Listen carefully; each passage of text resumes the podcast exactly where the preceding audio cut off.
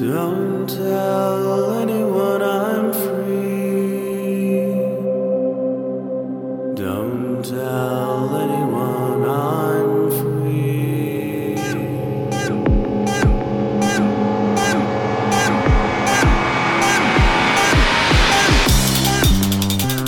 Welcome to BSD Talk number 19. It's Wednesday, February 22nd, 2006.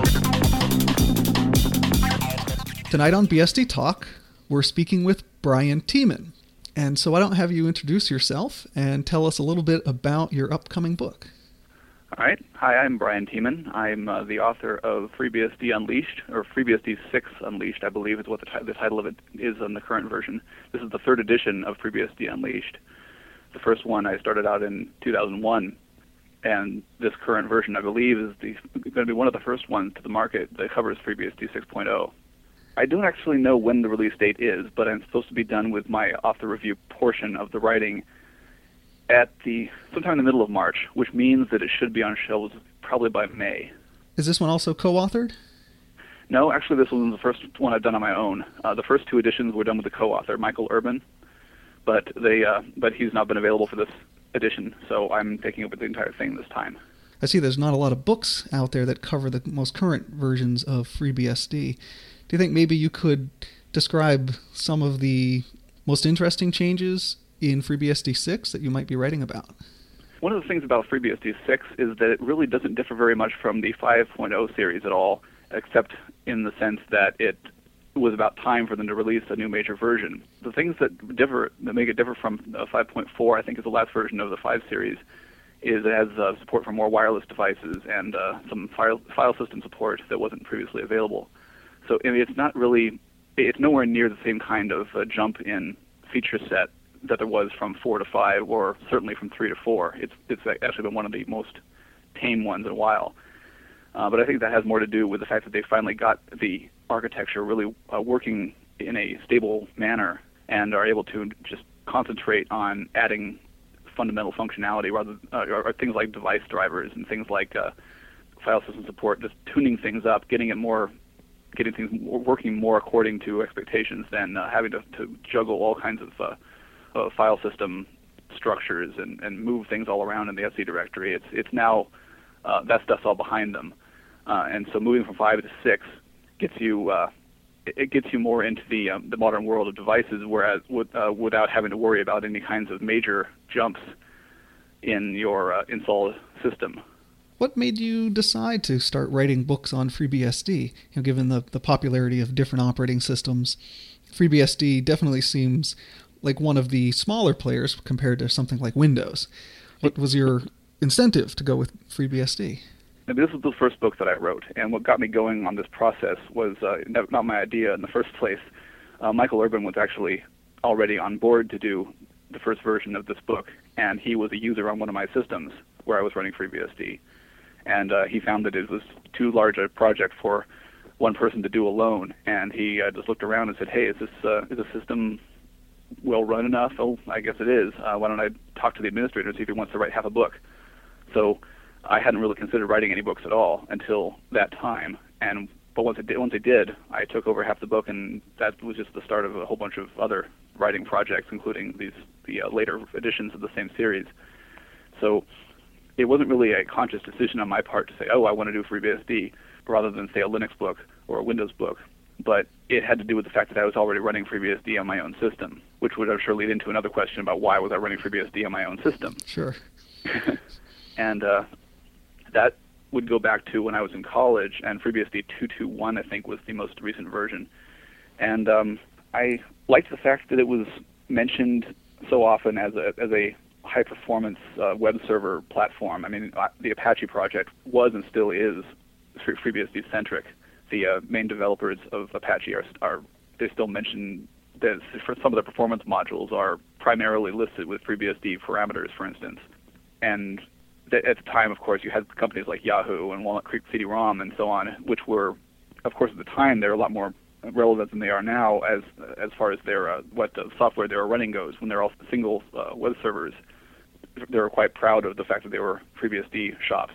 Now, I was running a, uh, a web server for a fan website that I was doing in college, LionKing.org. It's not something that I've been making a big deal of in my bios in the book, for instance, but it's a site that I've been running for over 10 years now. Uh, fan site for Disney's The Lion King, and uh, at the same time, I was I was running not only the website for the content for the the website itself, but also hosting all kinds of user sites and email and uh, PHP and, and everything else that any of the users wanted to do. And I decided that I went, when I wanted to run it on my own server, I had a choice of Linux, which was not even at, at 1.0 status at the time, I believe, or had only just recently reached it, or a commercial Unix or FreeBSD. And FreeBSD, when I looked at it, had this interesting uh, floppy disk-based installation process that I thought was really fun. You just download a, a floppy image and put it in a machine and just let it go. And I, I don't I don't know if any of the other operating systems had that at the time, but it just it just really tickled my fancy, and I just stuck with it since then. And also, it's turned out that I've been able to use it in a lot of other situations, not just in my public website, but also at work during my day job. I work in a company making bandwidth management devices, and so we have a lab where we have to do a lot of high intensity uh, traffic management and throw a lot of traffic back and forth over various topologies. And we found that FreeBSD gives us the best uh, balance of flexibility and stability. We've been able to get more more uh, high-end speed out of the TCP/IP stack than we have on comparable uh, Linux machines or other uh, Unixes if we uh, make the right the right tweaks to the kernel. Now, when you started using FreeBSD, had you already had some Unix experience, or did you kind of dive right into FreeBSD and Unix all at the same time? Well, this was at uh, Caltech, and at the time there, when you got in the, on the student network, it was all Unix. It was all Suns mostly, and this was in in the mid '90s. 1994 was when I started got started with it, and I had never seen Unix before I went to college. But as soon as I got there, various friends started turning me on to how you would work at the uh, Unix command line. How here's how here's what the internet is. Here's how it all works. You know, I had I had no experience with the the network at all, seeing how how much fun it could be to be on a command line. It was really caught me by surprise because I had I had only had experience with uh, w- with early versions of Windows and with uh, with DOS, but seeing how you could start with the same kind of primitive looking interface and do such outstanding things with it as uh, you know email with Pine and news groups with whatever program was popular at the time, and even the the very first web browsers were starting to appear. I remember NCSA Mosaic, which did not support JPEG images. All it had was uh, was GIFs and uh, XPMs that, that it would show in line. Uh, everything else you had to have a helper application. But that was my trial by fire getting into the Unix world.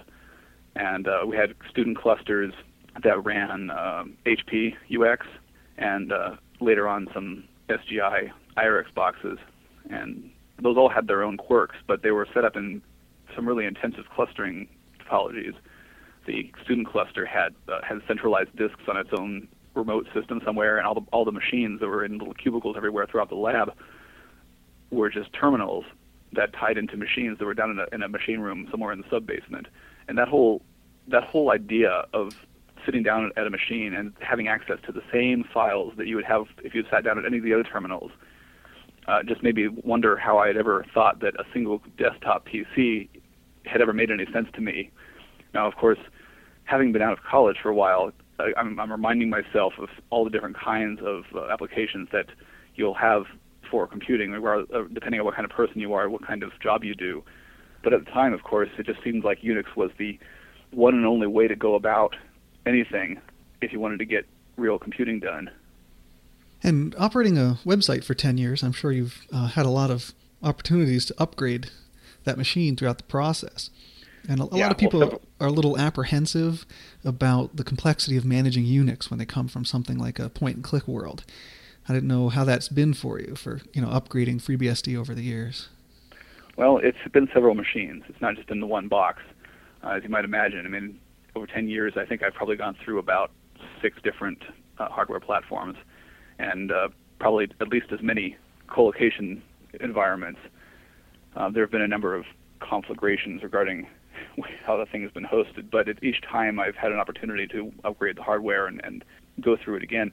But I remember that early on, installing FreeBSD on a new piece of hardware involved going through a visual hardware configurator where you would go through and, and select all the devices that you wanted to have built into the, the default kernel, which usually involved all those ISA devices that would you'd have to specify their IRQs and their memory addresses, and this was this was before PCI became popular, and so it, that is almost entirely gone now. The process of, of installing FreeBSD is about a quarter of the effort that it used to be. It's all a single process now. You don't have to do any of that tweaking. So it's actually become almost a, a no-brainer, and a lot of the, a lot of the things that drew me to FreeBSD in the first place have uh, kind of become obviated over the years. Nowadays, the co-location sites that I've been sticking with even will offer FreeBSD as one of the default installation options. That is, do a disk image of it, and they install it. They don't necessarily support it, but it's available just along with the same the same uh, installation options as three different Linuxes and a couple of Windows installations or FreeBSD. So it's kind of hard to say how I uh, have gone about upgrading from each version to the next because a number of times I've just gone to a new machine that had a, a totally new version of the operating system on it, and I didn't have to worry about upgrading. But I've also kept a machine in my garage, it's a house server, all this time, and it's uh, I've used it for Windows sharing and for Mac sharing uh, over the network, and just use a backup server if I want to down uh, to uh, keep my my desktop system backed up. I just uh, point it at the, at the external server and have it copy all the files to it on a daily or weekly or however long I want to do basis. And that machine I've had to keep updated with each new uh, major version and minor version. So what I've done with that is I generally will synchronize the sources and do a make world. And uh, since that machine is not a live server and does not have as much in the way of uh, data that, I, that cannot be dispensed of, I can take the time to do a little bit of tinkering to make sure it works properly. So now on a, on a live production server, I don't know that I have the fortitude to really go through a complete make world process. When you do that, you have to take the thing down to single user mode, at least if you're doing it properly, and move move a bunch of files around because they they usually tend to rejigger the etc directory, uh, and you have to migrate those properly. And of course, that's not the same.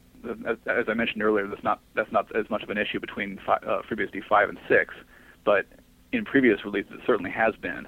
They've worked on moving the system to a whole new way of configuring things. So, for instance, now there's the etc. slash rc.d directory, which has a whole bunch of scripts inside it, all which are standardized for starting and stopping and restarting all of your, your system services. And that didn't even exist before uh, the, the 5.0 release. And upgrading from 4.0 to 5.0 was, a, was far, much, far more than an automated procedure. They have the binary upgrade process, which I've never really trusted. It sort of works. I found that it worked well enough between 5.4 and 6.0 but I do not know that I would recommend going from 4.0 to 5.0 or 4.0 to 6.0 using the binary upgrade because the script that they use, I don't know that it, I don't know that it even possibly could account for all the ways you have you have your your configurations uh, organized. Now, one of the things about FreeBSD that I've really enjoyed that uh, set it apart from other Unix platforms that I've used is that it puts a lot of effort into making sure that every configuration change and every piece of software that you've installed locally is kept inside the user local directory. And uh, every major configuration change you would normally put in the etc. directory is compartmentalized in a way that you can move from one system to the next and upgrade from one platform to the next. You can just, if you wanted to, you could just back up all your data and move to totally different new hardware and then just restore all the data without having to uh, merge your configurations, which is what I have uh, pretty much concluded is the best way to go about an upgrade. Uh, you just have to back up your data and uh, do a total reinstall from scratch. Of course, it depends on how big a jump it is from one system to the next, but it still is the most foolproof way to do it. And FreeBSD makes it more easy to do so than other systems would, I think. What's your day-to-day operating system on your on your desktop? Well, by day I use a Mac, and um, I've I've done so for about six years now. I really enjoyed the Mac OS 10 development experience. Watching it change from its initial release onto the current one, it's just been a really exhilarating experience. Now, part of the reason why I use it is because it has that FreeBSD basis, uh, and all, all a lot of the tools are still are available that I'm used to there being in FreeBSD. But also, it's just it's just the fact that it is a Unix underneath the hood. I have to mention that there's a uh, there's a site out there that is run by a NeXT I don't know if I should call him a NeXT head or what the most uh, flattering description possibly could be because it's, it's, a really awesome site. The guy's name is Eric Levenez. You've seen his site, it's levenez.com, and it has a uh, a scrolling, horizontally oriented uh, history of Unix that you can print out. I, I, think it's up to about 16 pages by now, and oh, yeah. you print it out and just stitch it all together and just put it in a big banner across your wall. And I've done that a number of times. Just updated it every few months, and uh, it's just mesmerizing. Seeing how FreeBSD and Mac OS 10 have uh, fed into each other over the years is just a really fascinating prospect. But the reason I use a Mac is, isn't necessarily because of FreeBSD. I mean, I know that's the obvious connection to make, but frankly, what I'm more interested now in is the user experience for desktop users. And I really don't think anybody else has put the kind of effort into the user experience that Apple has. If I had my way about it, I would be going into user experience as a as my career path. I can, of course, verify that I have the uh, the necessary skill set for that. I don't think very many people do, even though they might be working in that in the industry. But it's it's one of the things that I respect the most about the computing industry these days, being able to think through a user interface and really imagine how a user is going to be able to do it. I've had enough experience trying to explain to people who aren't necessarily computer users how to just get by on the things that we take for granted. We, as as experienced computer people, are so used to these little quirky things about email and about the web, and we, they just become little nervous twitches that we just do as a matter of, of course. We just miss them without thinking about them. But people who aren't computer oriented, these things just drive them nuts. I certainly can't blame anybody for being intimidated by a computer that makes you have to figure out what to do with all the all the porn spam you get in your inbox every day, or all the pop-up ads that come up in your browser. I mean, it's, if you're not a, a savvy person about that kind of thing, it just overwhelms you. Even if you put in a feature that tries to mitigate it, you're still you're still having to deal with knowing how that feature works or knowing what its limitations are or its or its risks. There's a a lot of work still to be done in the user experience throughout the computing world. People who are deeply into it, like us, will often think that it's that things hold your hand too much already in the, the consumer space kinds of, of operating systems, but it really is no, just nowhere near where it needs to be. Not where, say, the car industry is it needs a lot more time to develop and to, become just completely entrenched in the human mindset for it really to become to, to reach that stage.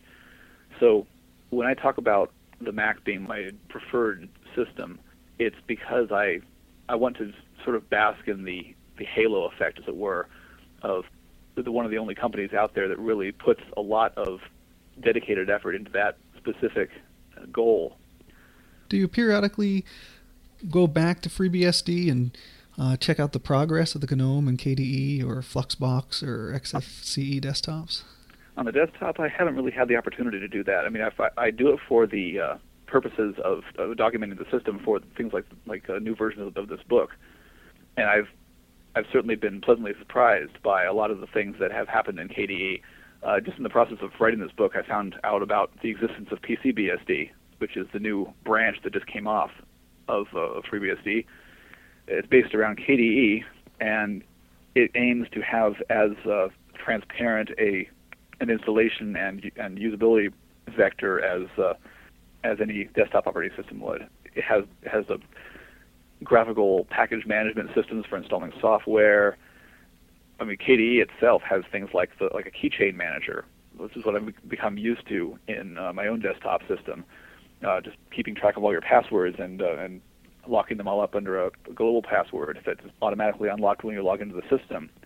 These little things are features that I've, I've become so dependent on these days that I find that when I I used to run FreeBSD as my desktop operating system back in the mid 90s when I was in college.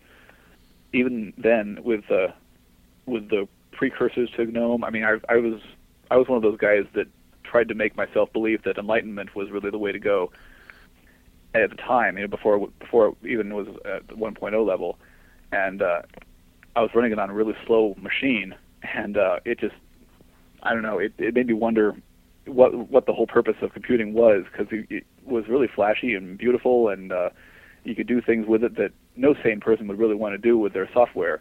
Like, oh, you you can have transparency on your terminal windows, but it wasn't really transparency. It just pasted the background image into your into your window, and if you if you stacked more than one of them on top of each other, not only would it would it not show you the window behind the current one, it would slow the thing down exponentially with each each window you layered on top. So seeing that that current versions of KDE and and uh, and just built into the current version of X11, that they have that kind of uh, functionality layered onto it now, is just really encouraging. Seeing that there's that this kind of uh, the the idea of compositing your desktop together is not necessarily just a quirk of a uh, a desktop operating system that's designed to look pretty it's actually a really useful thing no matter what level computer user you are. I found that you know, using using Mac OS 10, I found that there's always a rationale behind every, no matter how flashy some effect is, there's always some some rationale for it. Whether it's uh, plausible or not is another question. But for instance, if you try to minimize a window and you see that genie effect that puts it into the dock, uh, it, it just looks like eye candy, but there's really a reason for it. It tells you where the thing went.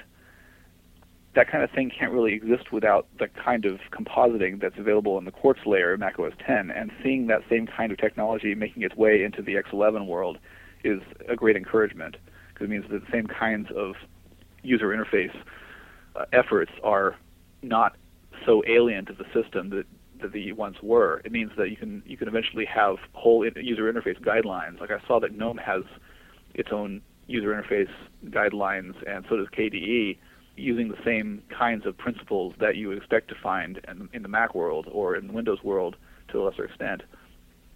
There is really a, a future to be to be uh, expected in real user user applications on the Unix side as well, and especially for people who want to uh, have multi-platform applications that can be ported easily from one platform to the next without having to worry about whether major features are going to be are, are going to be have to be dropped or reimagined just to work on a system with fewer uh, go fast features. I hope sometime in the future that uh, you'll be wooed back to FreeBSD on the desktop. be uh, interesting. Well, you can certainly be sure that I'm not planning on uh, on moving away from it as my as my server operating system. Yes, I don't think anyone would argue that they've done a wonderful job with their focus on the server. Mm-hmm. And I guess you know there's just a lot of players outside of the FreeBSD team that are responsible for the graphical user interface side of things. Right. So it's not quite in their uh, in their core system. Yeah. Well, people have different. Uh, different foci. I mean, the, these guys are are hardcore server application people, and they want to make sure that the platform is rock solid.